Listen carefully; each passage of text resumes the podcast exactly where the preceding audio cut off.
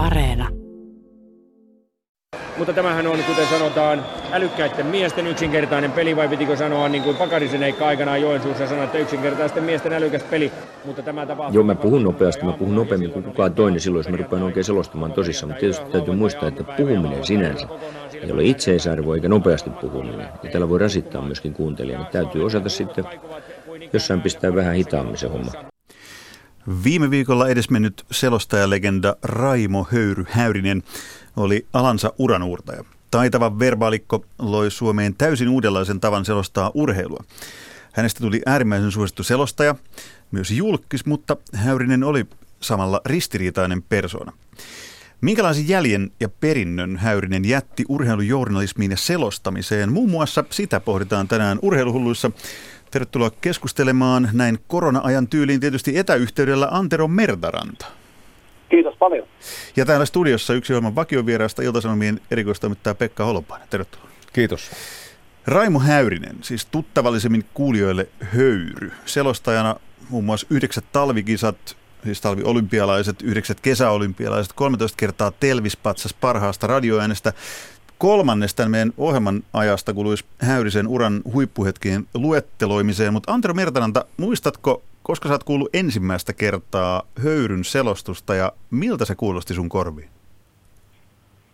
No kyllä täytyy mennä tietysti aika pitkälle ajassa taaksepäin. Että luulen, että ne on ollut niitä ää, nuoruusaikoja, nuoruusvuosia, jolloin tuli aika paljon radioa kuunneltua monista eri syistä. Ehkä yksi syy on se tietysti, että ei kotona ollut aikana edes televisioa kuunnella siihen aikaan vielä, mutta kyllä täytyy mennä, mennä todella kauan ja pitkälle taaksepäin. Ja tietysti varmaan ensimmäinen havainto tietysti oli, oli silloin jo se, että aika napsakkaa on, on kaverin puhe, että eihän se tietysti silloin juniorina osannut millään tavalla arvioida sitä muu, muulla tavalla kuin sillä tavalla, että tavaraa tuntuu suusta tulevan.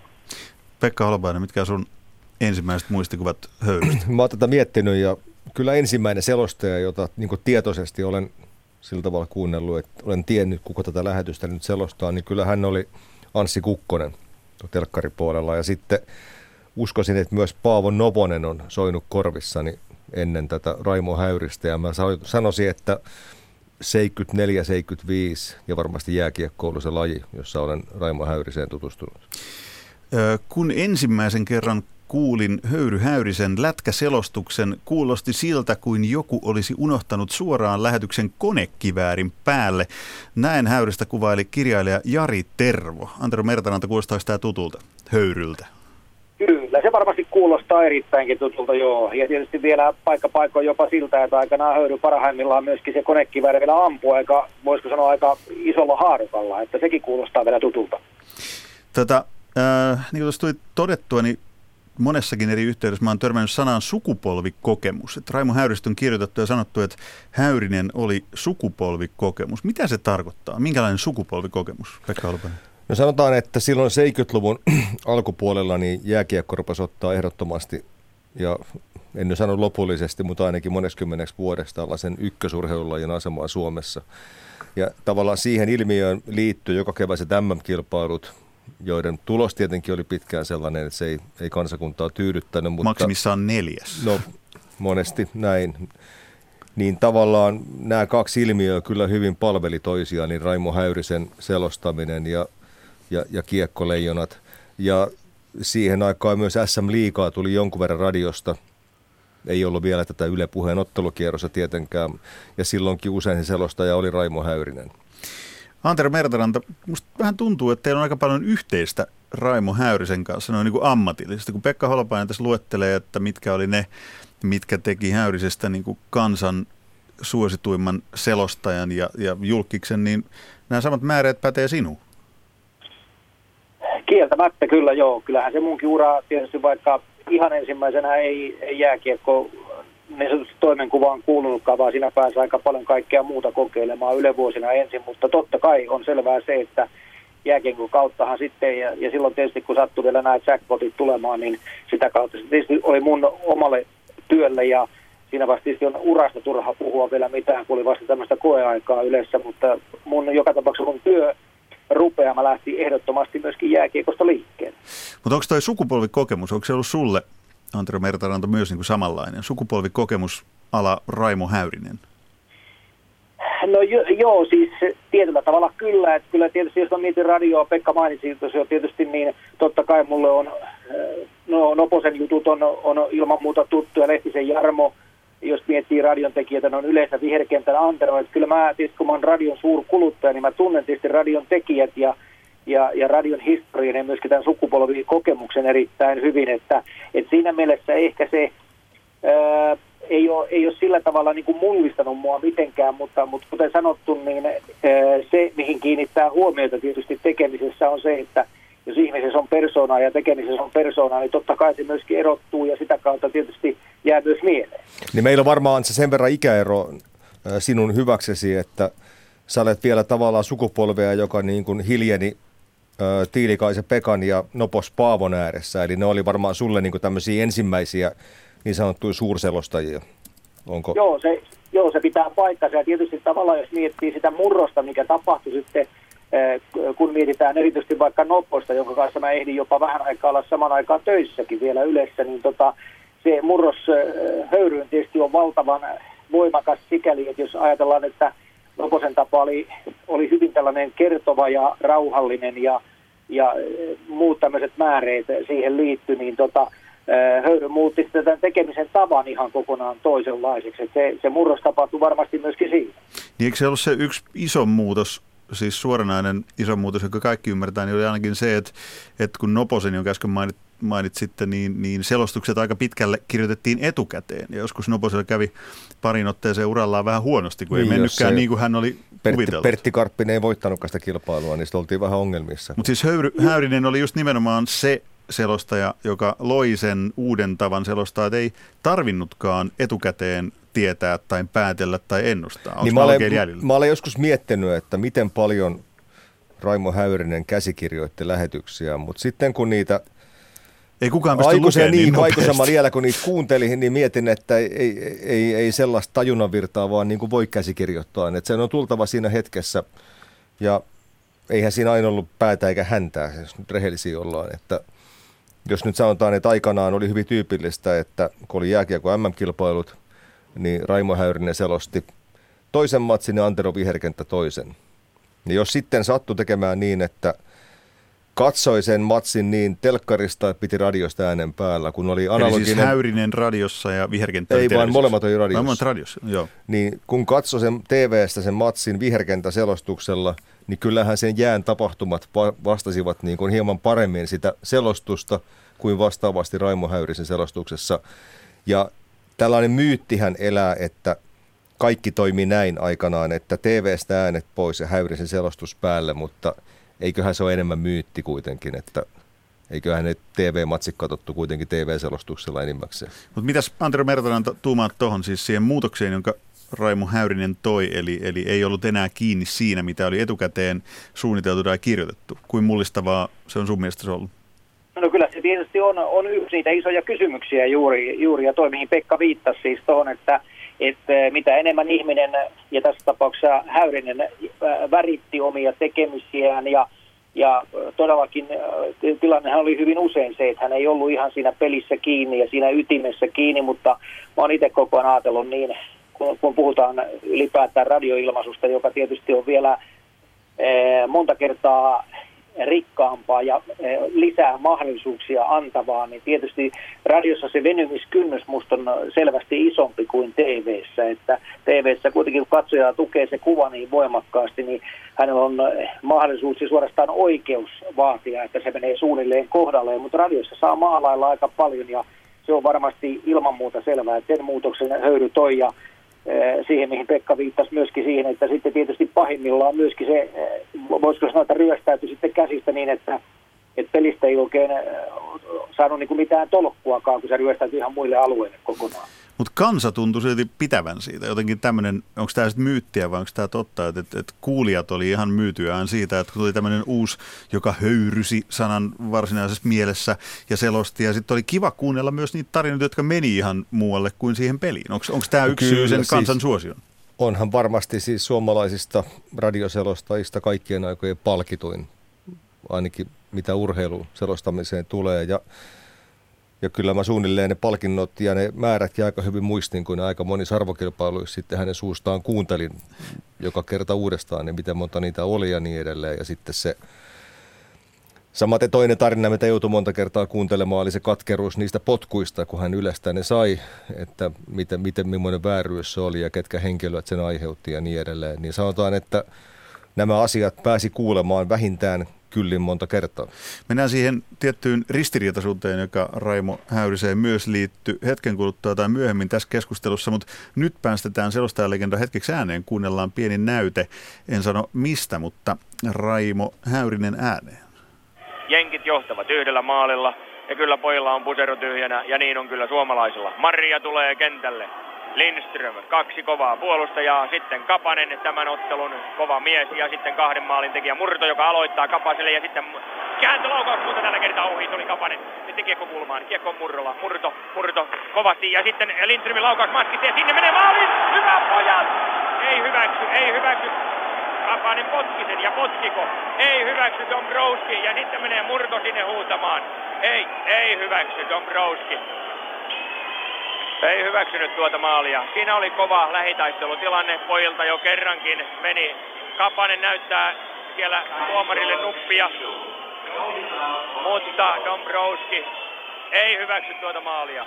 Ei Näin, siihen näyttää Kapanen nuppi ja Pekka Holpanen, muistatko Tunnistin heti, kun ensimmäinen virke oli Raimo suusta tullut, niin tunnistin matsin ja kuuntelin tämän lähetyksen vuonna 1976, Innsbruckin talviolympiakisat ja jääkiekkoottelu Suomi-USA lopputulos 4-5 ja siinä lopussa sitten Hannu Kapasen maali hylättiin. Se hylättiin kai siksi, että kiekkoa väitetysti potkaistiin, mutta se ei ihan niin kyllä mennyt. Kyllä se maali ihan olisi pitänyt hyväksyä ja se olisi tuonut sen mitalin. Tässä oli vaan se nostalgien siipien havinaa, kun Häyrinen tuossa mainitsi pelaajia. Matti Murtsi Murto, edesmennyt. Pekka Marjamäki, Suomen kaikkien aikojen parhaita pelaajia edesmennyt ja äänikin on nyt sitten edesmennyt. Antero Mertaranta, muistatko itse kuunnellees suurena radion kuluttajana jo 70-luvulla tuon kyseisen, kyseisen matsin? No Eh, tätä kyseistä matsia en kyllä nopeasti, kun rupesin miettimään tosiaan, että jos olisi kysytty, niin en, en olisi ihan varmasti hahmottunut. Tietysti se, eh, Dombrovski sieltä tuli tietysti esiin sen takia, että jos miettii, että kuka tuomareista on jäänyt mieleen mulle, niin hän on yksi niitä, joka, joka varmasti on jäänyt kyllä historiasta mieleen johtuen kai siitä, että että tämä ei ole ensimmäinen kerta, kun Dombrovski teki suomalaisille, tai oletettavasti teki suomalaisille vääryyttä. Joo, että, et, et, et siinä, siinä mielessä tietysti niin enemmän mä rupesin naurattaa tuossa, kun mä rupesin kuuntelemaan, mä rupesin miettimään, että aha, siellä on tuttu tuomari heti. Mieluummin muistelee DDR-läistä pituushyppääjää Lutz Dombrovskia. Kyllä, nimenomaan, joka, joka oli päälle 830 hyppäjä. 854, kyllä. Joo, niin taitaa olla. Nyt ei vedä kuitenkaan DDR-läiseen pituushyppyyn, vaan pysytään Raimo Höyry Häyrisessä. Tätä, kun puhuttiin tuossa alussa, että mikä se Häyrisen perintö on ollut selostajille, niin mennään siihen siihen puoleen. Jos Antero Mertaranta, sun pitäisi selittää, että mitä kaikkea sä oot oppinut tai saanut ammatillisesti Häyriseltä, niin mitä kaikkea se olisi? No kyllä mä lähtisin tietysti ehdottomasti tuohon tietynlaiseen siis ilmaisuun ja ilmaisuvoimaan, eli, eli, eli viittaan tässä nyt tähän puheen tuottamiseen. Kyllä se kuitenkin ehdottomasti, kun tuossa vähän te keskustelitte aikaisemmin siitä, että, että onko se höyryn niin kuin se yleisön salaisuus totta vai tarua, niin tottahan se tietysti on, koska kaikki, jotka äänityötä tekevät tai mitä työtä nyt tahansa tekevätkään julkisuudessa, niin ovat niin riippuvaisia siitä, että mitä kuluttajat tekee, niin siinä mielessä se on helppo allekirjoittaa, että sieltä löytyy ensimmäinen asia. Tietysti muutenkin mä tykkään persoonallisesta tavasta tehdä, että meillä on kuitenkin meidän selostushistoriassa ei kovin paljon semmoisia henkilöitä ole, jotka, jotka omalla persoonallisella otteellaan – ovat, ovat niin kuin eh, erottautuneet sieltä, että asiahallinta pitäisi kaikilla olla selvä, mutta sitten se, ne, ne nyanssit tulee vähän niin kuin kaikessa muussakin kulttuurissa ja musiikissa ja taiteessa. lahjakkaita tekijöitä on paljon, mutta vaan harvat erottuvat sieltä, niin kyllä se ehdottomasti, ehdottomasti osuu tähän ilmaisuvoimaan, varmasti myös ilmaisunopeuteen ja, ja siihen tietynlaiseen räjähtävyyteen, mitä hänellä on. Ja tietysti sinne mahtuu myöskin ihan muutamia hyviä läppiä sekaan silloin tällä. Tässä pitää muistaa se, että tämän häyrisen ilmaisun pohjalla, niin kyllä se tietysti oli myös jonkun verran lukeneisuutta ja tällaista, että kyllä senkin, sekin niistä välittyi aika hyvin, että hän ei ollut niin kuin, että hän luki muutakin kuin akuankkaa niin sanotusti. Tämmöisen, no tämmöisen niin, asian nostan esille, että tässä 80-luvulla Suomeen tuli kaupalliset paikallisradiot ja nehän rupesi aika nopeasti sitten selostamaan omien paikkakuntiensa SM joukkueiden matseja, niin kuin Anterokin hyvin muistaa. Ja omakin tausta on siellä. Niin, ihan, niin siellä, siellä oli sitten näitä tällaisia Raimo-imitaatioita ja valitettavasti siihen mahtui kyllä kaikenlaista seppää sekaan. Että tota, sanoisin, että siellä on laatu mennyt paljon eteenpäin sieltä alkuvuosista. Mutta eikö mitä... tämä ole hyvä esimerkki just siitä, että miten huomattiin, että okei, okay, toi on nyt se, mistä kansa tykkää, sitten kaikki imitoi. Öö, Antero Mertaranta, mitä tapahtuu selostajalle, joka alkaa imitoimaan toista selostajaa, jos, jos se ei ole tarkoitus imitoida? No kyllä siitä yleensä mun mielestä katastrofi seuraa ja toi on, toi on, toi on ehdottomasti, niin kuin te olette molemmat siinä mielessä ihan jäljillä, että, että mä haluan itsekin korostaa sitä kuitenkin, että niin toimittajan kuin selostajan työssäkin, niin tämmöinen tietynlainen yleissivistys, siihen liittyvä pohja, kulttuurien tunteminen, ihmisten tunteminen, yhteiskuntien tunteminen, ne on kaikki musta erittäin oleellisia asioita, että pystyt sitä kertomusta rakentamaan ja ja sen takia, niin jos puhutaan ja mennään ihan nykypäivään, niin, niin voi olla huolissaan jopa vähän siitä, että kun noita medioita on niin valtavasti markkinoille tullut, niin aina tulee välillä se mieleen, että kovin ohuilla eväillä ja liiankin ohuilla eväillä ihmisiä päätetään sitten tekemään asioita. Ja, ja se on tietysti yksi iso murhe, joka pitäisi aina olla kaikessa ammatillisessa tekemisessä, että, että joku kuitenkin valvoisi sitä, ettei tulisi tätä uutta niin kuin tavallaan paikallisradioiden vyöryä, mikä aikanaan silloin tuli, kun sinne meistä kukin laitettiin vähän niin kuin kylmiltään selostamaan.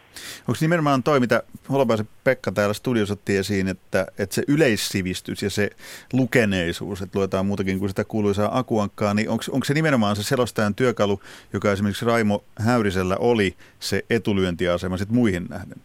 Kyllä mä veikkaan, että niin tuolla peruskansan peruskansan seassa, että puolankalainen metsuri, niin kyllä hän ehkä enemmän ihastuttanut se konekiväärimäinen puhetapa ja sitten ehkä se, että kun oli Neuvostoliitto vastassa, niin Raimo niin sanotusti puhui asioista oikeilla nimillä mikä ehkä tällaista kaveri viehätti, joka siellä oli tähtäimen takaa niitä. Kosketteli, itänä, kosketteli kansan niin, syviä rivejä. Kun olit heitä viisi vuotta tähtäimen takaa kattellut, niin saatto, saatto pitää tällaisesta.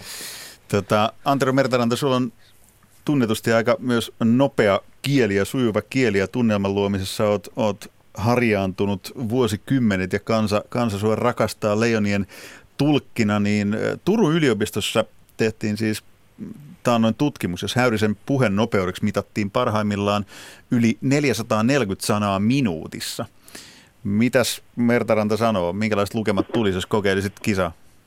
Ei mulla harmainta aavistusta. Kyllähän mäkin kieltämättä aika nopsakka poika on puhumaan, mutta ei harmainta aavistusta, minkälaiset lukemat tulisi. Että, että joku sitä on mulle laittanut joskus tässä uran aikana viestejä, että ne on mittaillut vähän niitä ja muita, mutta tota, kun ei ole mitään niin sanotusti dataa, jota urheilussa pitäisi olla, niin parempi olla, parempi olla puhumatta mitään. Tässä on selkeä niin kuin gradun paikka jollekin, vaikka Turun yliopistossa. Nyt kannattaa ottaa joku kuulijoista ottaa äkkiä kopin. Niin nyt tutkimaan äkkiä Antsa Mertarannan selostusnopeutta. No, jos se on nopeampi kuin Raimo Häyrinen, niin sittenhän siinä saa aikamoisen päänahan ytellä. Saadaan klikkiotsikko.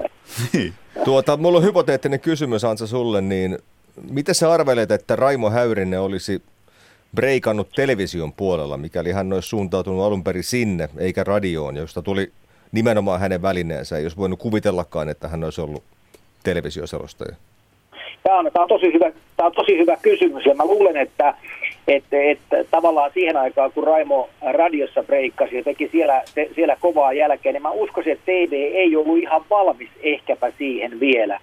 Et, et, siinä mielessä niin tämä on, on tietysti, kun tämä on todella hypoteettinen kysymys, mutta ajattelisin näin, että, että kuitenkin jos samalla puhenopeudella olisi tuottanut pelejä niin ainakin siitä olisi syntynyt niin kuin melkoisen järisyttävä, järisyttävä tota noin, niin kokonaisuus, kun verrataan, verrataan sitten aika, aikakauden muihin tekijöihin, jotka sitten olivat enemmän tai vähemmän niin kuin rauhallis, rauhallisempia kuitenkin. Joo. Tässä pitää muistaa myös se, että kun 70-80-luvusta puhutaan, saati 60-luvusta, niin sä puhuit tuosta irrottelusta etterissä, niin sehän oli aika – sanotaan saattoi tekijälle jopa vähän riskaabelia, tai äkkiä tuolta kesäkadun ylelinnakkeesta joku epäonnistunut pikkupoliitikko otti yhteyttä ja ilmoitti, että tämä nyt loppuu tai loppuu ura. Että siinä mielessä nämä Anssit ja, Anssit ja Raimot oli aika rohkeita miehiä siinä mielessä.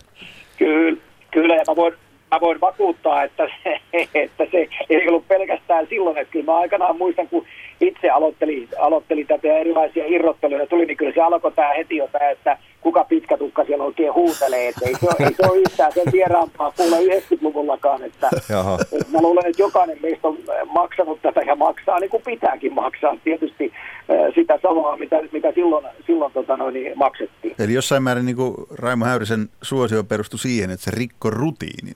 Onko mä oikein jäljellä? Kyllä, hän oli hyvin erilainen. Ja tässä oli jännä kontrasti sikäli, että Raimo Häyrisen ykköslajihan ei ollut jääkiekko, vaan hänen sydämensä urheilulajihan oli tietenkin nyrkkeily, jossa hän toimi esimerkiksi ruskeasua poikanyrkkeilyiden tuomarina, teki tämmöistä urheiluvapaaehtoistyötä vuosikymmenet. Ja ihminen muistaa tosi omituisia asioita. Mä muistan erittäin hyvin heinä-elokuu taitteen päivän 80, kun oli vielä niin korkea sivistys Suomen yleisradiossa, että tuli Moskova olympiakisojen kaikki nyrkkeilyfinaalit, niin ne tuli suoran lähetyksenä ja Raimo selosti ne kaikki, niin se oli, en nyt väitä nyrkkeilystä silloin hirveästi ymmärtäneeni tai nykyäänkään, mutta että ihan huimaavan hienoja selostuksia. Ja niissä hän nimenomaan ei puhunut kuin konekivääri, koska ne on niin erilaiset ne lajit. Ja tota, kaikenlaista muistaa. Neuvostoliitto sai seitsemän finaalipaikkaa, voitti vain yhden kullan. Ja aika hyvin on jäänyt Häyrysen selostukset mieleen. Kyllä on jäänyt, joo. Mitäs Meetaranta tuumaat? Pystyisikö selostamaan nyrkkeilyä samalla tavalla kuin jääkiekko? no mä oon sitäkin joskus kokeillut ylen aikana, mutta mä kerron yhden, yhden tämmöisen pienen tarinan, kun tuo Pekka äh, suoritus tarinoiden tielle, niin mä kerron pienen tarinan, Oikein jolloin, mä tap, jolloin mä tapasin ensimmäisen kerran äh, höyryn. Kysymyksessä oli Lahden 69 ja Paris Saint-Germainin välinen Eurocupin ottelu, joka pelattiin Pariisissa. Ja, ja Raimo oli silloin niin kuin tapoihin kuuluu, niin, niin tota, siinä mielessä varma, että kun hän tulee pelipaikalle, niin tuo on hänen koppinsa. Ja sitten siinä kävi semmoinen vanhanaikainen, että se olikin lahtelaisen paikallisuuden koppi, mihin hän yritti tulla. Ja siinä syntyi semmoinen pieni, voisiko sanoa, kansallinen selkkaus, kun siinä yritettiin kilvan selittää, että jos sinä tulet nyt tähän koppiin, niin sinun selostuksesi menee lahtelaiseen kaupalliseen radioon. Jos mä menen tuohon sun koppiin, se menee valtakunnan verkkoon. Niin tota, se oli meidän ensimmäinen kohtaaminen. Oli muuten ottelu, jossa Keijo Kousa ajettiin ulos. Että se on se legendaarinen ottelu. Ja hän sai pitkä pelikiellon muistaakseni siitä. Hän sai siitä mun mielestä ikuisen kansainvälisen pelikiellon perätty. Itse asiassa muuten, niin tuosta ei mennyt kuin muutama vuosi, niin Sydney olympiakisoissa, niin Raimo teki jo töitä tämmöiselle paikallisradioiden konsortiolle, että siinä vaiheessa Yle oli antanut verokortin käteen muistaakseni. Joo, mä muistelen, että 98, kun me mentiin yhdessä äh, samassa koneessa Naganoon, niin mulla on vähän se kuva, Siellä että, jo, kyllä. Että, että hän oli siellä jo. Kyllä. Tota, mites toi Lahden, Lahden tota, selkkaus sitten päättyi? Tämä ei, tämä ei vie niinku tai Pariisin. ratkaisemaan. Tai anteeksi Pariisin, niin. Pariisin ja Lahden välisen kappalein niin välinen selkkaus. Miten no, se kyllä päättyi? siinä, niin se päättyi niin, että, että silloin, silloin paikallisen ryppyrässä lähetys alkoi ajallaan ja Radio Suomessa se alkoi myöhässä. Että, et, et, sillä tavalla se selkkaus päättyi. Ja kyllä mä tietysti myönnän sen, että jo nuorena poikana silloin, kun tämmöinen vähän äksyyliä välillä oli, niin kyllä siinä äänet nousivat puolin ja toisin. No niin, siinä olisi ollut joku mittaamassa puhenopeutta. Siinä olisi ollut kaksi, jotka papattaa todella, todella kovaan tahtiin. Mutta hei, tällä kertaa urheiluhulluissa ei kuulla Minna Lindgrenin pakinaa, vaan nyt kuullaan Höyry Häyrisen selostus, mutta aika poikkeuksellinen sellainen. Nimittäin mä veikkaisin, että tätä ei ole edes Pekka Holopainen koskaan kuullut. Kuunnellaan siitä esimerkki. Hyvää iltaa arvoisa yleisö ja tervetuloa tänne operaan seuraamaan tämän illan jännittävää ja kutkuttavaa esitystä. Täällä on tehty laajoja valmisteluja, jotta kaikki sujuisi nuotilleen ja ilman kommelluksia. Yleisö on paikoillaan, myöskin illan kunniavieras istuu omassa aitiossaan, kuten näet. Kaikki on valmista. Ja odottavan tunnelma on tihentynyt, niin siis tämä odottava tunnelma käsin kosketeltavaksi, kielmöiväksi jännitykseksi, joka hetkenä minä hyvän saan valmis purkautumaan raivoisena räjähdyksenä. Ja nyt, nyt tuolta torin laidalta alkaa tapahtua. Sinne on kerääntynyt jo väkeä tuonne kasarmin eteen. Joku tyttö tai pikemminkin nuori nainen näyttää juttelevan vahtisotilaiden kanssa. Mutta nyt hän menee pois ja samalla hetkellä tuolta oikealta tulee partio, niin sissi, partio. Ei, se on vartio. Siinä on sotilaita ja siinä on ainakin Don Jose ja sitten luutantit Sideen. Ei, tuo ei ole kyllä Vaasan poika, ei tuon täytyy olla siis luutantti Sunika. Kyllä, se on Sunika. Nyt sotilaat menevät pois. Ei tässä ollutkaan mitään, tämä oli vaaraton tilanne. Torilla on nyt aivan rauhallista. kello soi, kello soi. Se on, kyllä, kyllä, se on vastapäätä kasarmia olevan tupakkatehtaan kello. Saapa nähdä, kuinka kauan tuokin kello vielä kilkattaa sen jälkeen, kun uusi tupakkalaki on tullut voimaan. Mutta toistaiseksi tupakkatehtaan kello soi ja tehtaasta purkautuu väkeä kuin vilttitossu tehtaasta. Tulee jos jonkinlaista porukkaa. Torilla on vallan infernaalinen meteli. Edes tyttö on pukeutunut rodulleen tyypilliseen pitkään kansallispukuun. Yritän katsoa hänen numeroaan. Ja nyt hän kääntyy ja alkaa laulaa samalla numero on habanera. Se on meille toimitetun listan mukaan Carmen. Ja nyt hän laulaa, mutta Don Jose ei näytä välittävän tippaakaan. Mutta Carmen, Carmen heittää Don Josea kukalla. Noin vain, sinne vain, roskat kadulle.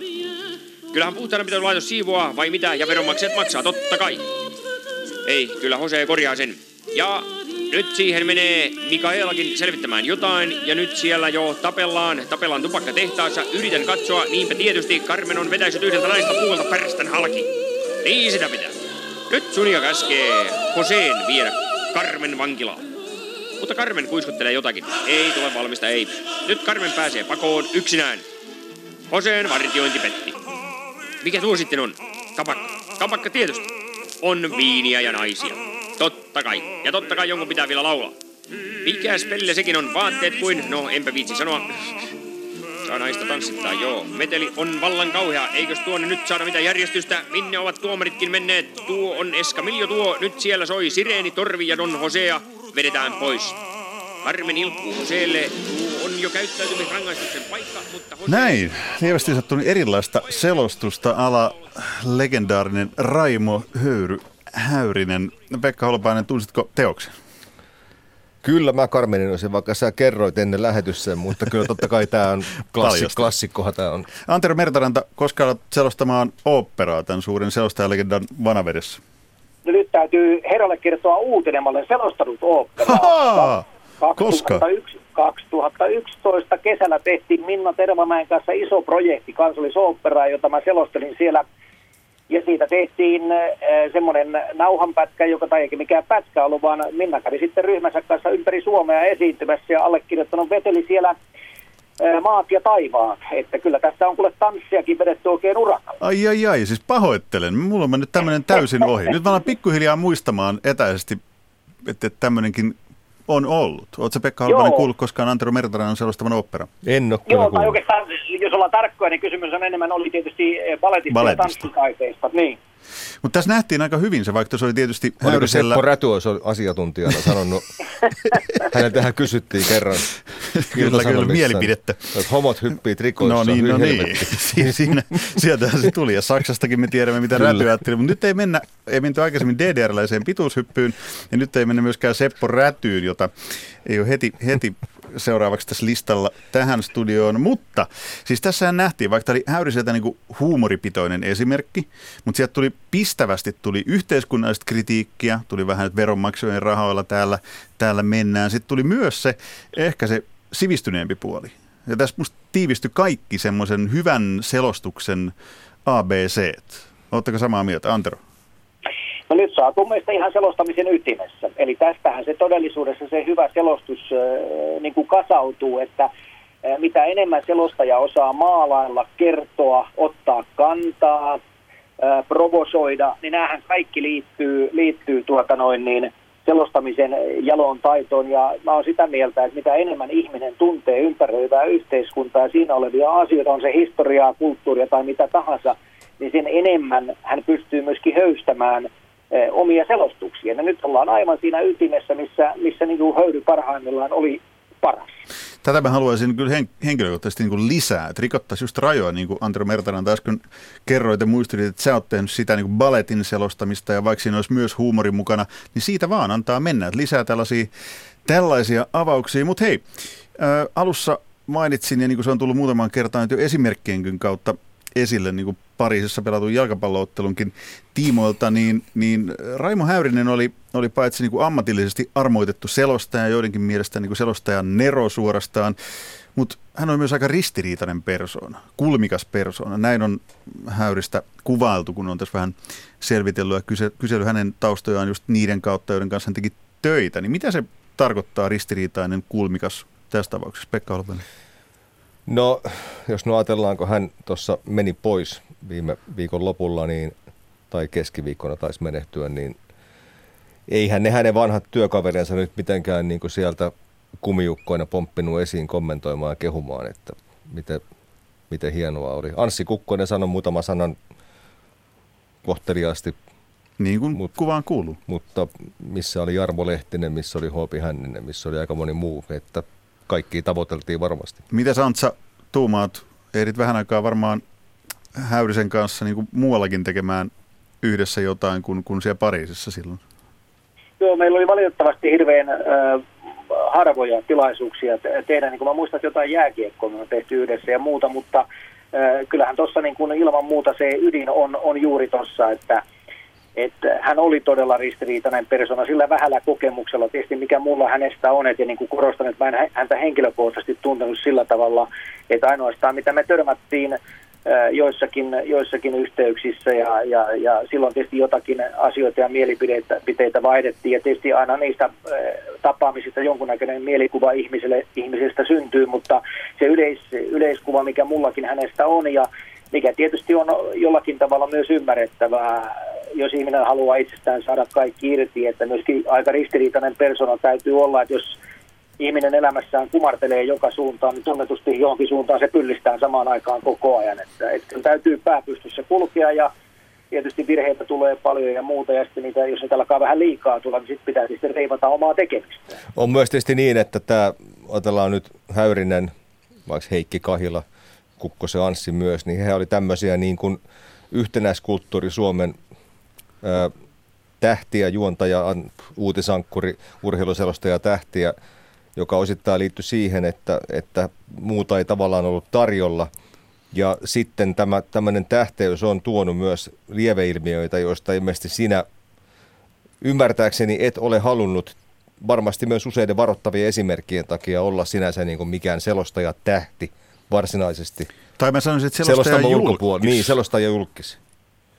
Joo, siinä, siinä, siinä tietysti molemmat olette ihan oikealla jäljellä, että mä oon tehnyt aikanaan jo oman päätökseni siitä, että tietysti tämä on mun työtä ja mä nautin siitä ja otan vastaan aina sen, mitä tulee, mutta sitten kaikki se, että viittaan tällä siihen, että kysymyksiä on tullut satoja, ellei tuhansia erilaisiin kananmunan keittokilpailuihin ja muihin, niin mä oon jättänyt ne väliin. Et, et siinä mielessä tietysti se on juuri näin, että mulle on oma aika on oma aika ja työaika on työaika ja sen takia varmasti se iso murros ja erilaisuus niin kuin meidän välillä tulee juuri siitä, että nämä jo mainitut herrat paistatteli julkisuudessa mielellään ja mä taas yritän olla paistattelematta ja vastaan, jos kysytään. Sä oot heittänyt kivitalo, ison kivitalo Vesijärveä kyllä tuolla päätöksellä. No, mä voisin, se on totta, mä voisin tässäkin pienen, pienen semmoisen lyhyen tarinan kertoa, että kun tämä vuonna 1999 ilmestyi tämä Jumalaton renkutus, jossa mäkin olin mukana ja ja sitä soitettiin platinalevyn verran ja, ja sitten kundit eh, ilmoitti mulle, että meillä olisi yli 30 keikkaa kesäfestareille myynnissä, että tuun vetämään sen keikan ja kuusinumeroiset summat paukkuu tilille ja vedettiin kaivopuistoa ympäri sinne, kun oli infotilaisuudet ja muut, niin kato niin, vaan maalaispoika, nöösipoika ilmoitti, että ei, ei mulla ole jotain parempaa tekemistä, en, en mä taida lähteä, että siinä mielessä se todennäköisesti iso kivitalo on mennyt useita kertoja jo. Tätä, onko tämä vähän niin kuin sellainen, että, että, että kun Höyry Häyrinen oli tähtiselostaja, hän halusi olla myös niin kuin julkisuudessa muutenkin kuin selostajana tai ainakin tykkäsi esiintyä. Ja, ja suuret egothan liittyy aina siihen, mm. että, että ollaan vahvasti jotain mieltä ja uudistetaan jotain, niin olisiko, olisiko siinä mikään muu ei mulla, väylä ei mulla, mahdollinen? Ei mulla mielikuvaa siis Häyrisestä sellaista, että hän mitenkään olisi niin kuin tyrkyttäytynyt mediaan tai julkisuuteen. Ei, ei sellaista mielikuvaa mulla ei, ollenkaan. Ei varmasti vaan kyllä se mielenkiinto tuli toisesta suunnasta, koska hän oli tunnettu persona, jolla oli aina sanottavaa. Ja, ja halusi ottaa kantaa. Halusi ottaa kantaa kyllä, ja niin edelleen, kyllä. Tota, ö, jos pitäisi lopuksi vielä niin tiivistää, vetää yhteen, että mikä, mitä kaikkea se Raimo Häyrisen perintö suomalaiselle urheilujournalismille ja urheiluselostamiselle on ollut, niin mitkä ne olennaisimmat asiat on, joita te listaisitte jollekin, joka ei, ei täysin tunne Häyrisen perintöä? No Raimo Häyrinen sanoi joskus minusta aika hyvin, että kun selostaa jotain urheilulajia, niin olisi kiva, että selostaja opettelisi sen lajin säännöt perusteellisesti. Aika hyvä. Eli asiantuntemus. Niin. Vankka sellainen. Sitten tietenkin toinen on se, että pitää pitää huolta kielestään sekä henkisesti että fyysisesti, siis äänestään ja kielellisestä osaamisestaan, sivistyksestään. Ja sitten pitää sanoa myöskin se, että ehkä Raimo Häyrinen oli sellainen selostaja ja sellainen selostajapersona, jota se aika kaipasi, jolloin hän oli suuri tähti ja selosti mehevimmät suomalaiset urheilutapahtumat. Mä en ole varma, kaipaisiko tämä aika enää sellaista selostajaa. Mitäs Antero Mertaranta olet mieltä? No Pekka putsasi aika mukavasti pöydän, koska kyllä no, tuossa tietysti no tietyt määreet pätee ehdottomasti nykypäivänäkin vielä. Eli ehdottomasti kieli on yksi tärkeä asia, yleissivistys on äärimmäisen tärkeä ja kielellä tarkoitan myös sitä, että hoidat ja, ja huolat sitä omaa työvälinettä, että, että siinä mielessä ne tuli aika hyvin putsattua. Tuossa tietysti mä edelleen haluan korostaa, että kyllä mä arvostan niin kuin, tekemisessä, kaikessa tekemisessä semmoista omaa persoonallista otetta, että ihminen löytää sen oman tapansa tehdä. Se on tietysti vähän tämmöinen abstrakti käsitys, mutta joka tapauksessa niin me nähdään, nähdään historiasta kaikilla elämänalueilla, että, että kun tämmöisiä henkilöitä on naisia tai miehiä on, on sitten syntynyt ja päässyt uralle, niin he sieltä erottuu. Ja sitä mä toivoisin, on aina toivonut ja toivon tietysti tulevaisuudessakin, että jokainen löytäisi sen oman tapansa tehdä. Se ei ole helppo tie, mutta mutta minusta se on niin kuin tässäkin ammatissa ainoa tie, millä, millä, millä niin kuin tavallaan rohkaistuu sitten kenties niitä rajojakin joskus ylittämään. Tätä tuli mieleen tämmöinen kysymys, mitä en ole ennen pohtinut, ihan ohimennen, että miten urheilijat suhtautu Raimo Häyriseen? Koska hän kuitenkin oli se, joka, joka sitten niinku, teki täysin oman latunsa niin kuin selostajana. Ja sittenhän se vaikuttaa myös totta kai urheiluun. Että, että niin kuin Antero Mertaranta tiedät, että sä oot kulkenut vuodesta 1995 käsikädessä Suomen jääkiekkomaajoukkueen kanssa. Ja se liitetään niin kuin elimellisesti siihen. Niin miten urheilijat kokit on? Onko teillä mitään, mitään havaintoja tai mitään, mitään ajatuksia siihen? No nyt tietenkin, kun Häyrinen meni pois, niin on totta kai selvää, että leijona legendat Tamminen, Ketola, et cetera – ylisti häntä ja mä en todellakaan itsekään osaa siihen vastata, mutta uskon, että kyllähän he ovat niin kuin, koska kyllä yhtä lailla silloin se 70-luvun leijona-ilmiö, niin kyllähän Häyrinen oli sitä luomassa melkein siinä, missä nämä pelaajatkin. Tämä nyt on vähän karikoidusti sanottu, mutta että uskon hänen kyllä nauttineena sen ajan pelaajia aika suurtakin arvostusta. Antero Mertaranta, sä oot luonut leijona-ilmiöä väitän, sitä, sitä väitän, menestyvää. Kyllä, menestyvää leijonailmiö. Joo, väitän, että olet luonut leijonailmiö vähintään samalla intensiteetillä ja tärkeydellä niin kuin suuren mas, suurten massojen silmissä ja korvissa, niin, niin onko sulla käsitystä siitä, että, että mikä tuommoisen Raimo Häyrisen uran, uran niin merkitys on urheilijoiden näkökulmasta? Eh, kyllä mullakin hyvin ohut käsitys siitä on, mutta, mutta kallistun samalle kanalle kuin Pekka siitä, että kun tietysti hän on, eh, hän on tietysti asunut paljon näiden urheilijoiden kanssa samoissa hotelleissa ja, ja tietysti tuo valtava verkosto, mikä siihen aikaan. Tietysti pitää muistaa, että silloin oli huomattavasti vähemmän medioita.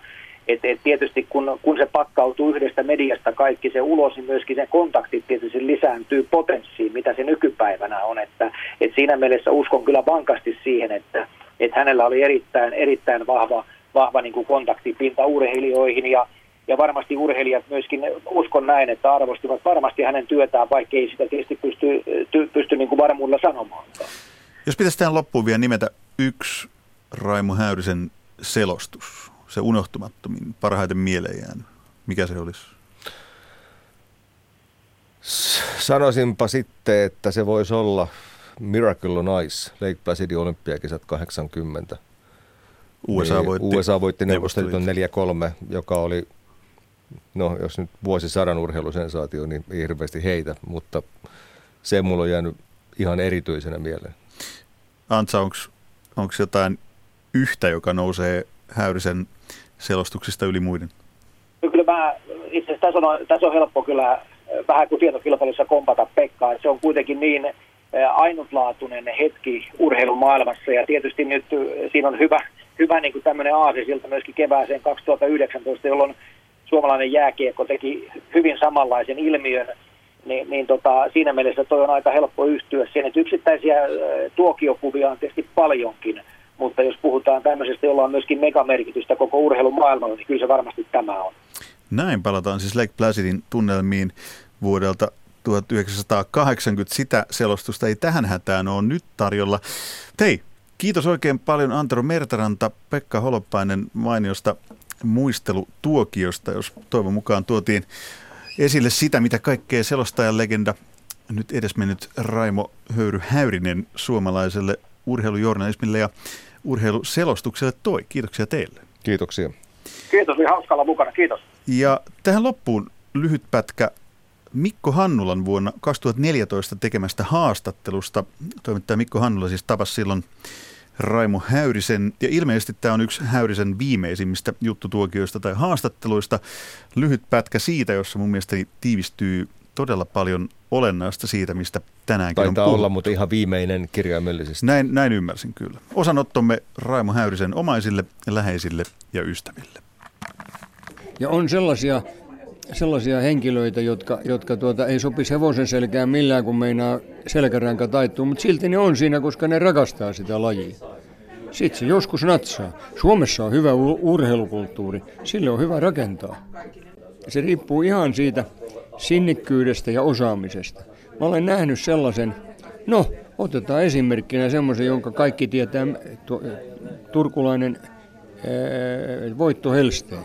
Lyhyt, suhteellisen tukeva, vahva jalkainen kaveri, loistava pikajuoksija. Se tuli siitä, että hän halusi olla. Siis ihmisen sisäinen paine ja, ja, ja halu tehdä jotakin, se on, se on se kaikkein tärkein.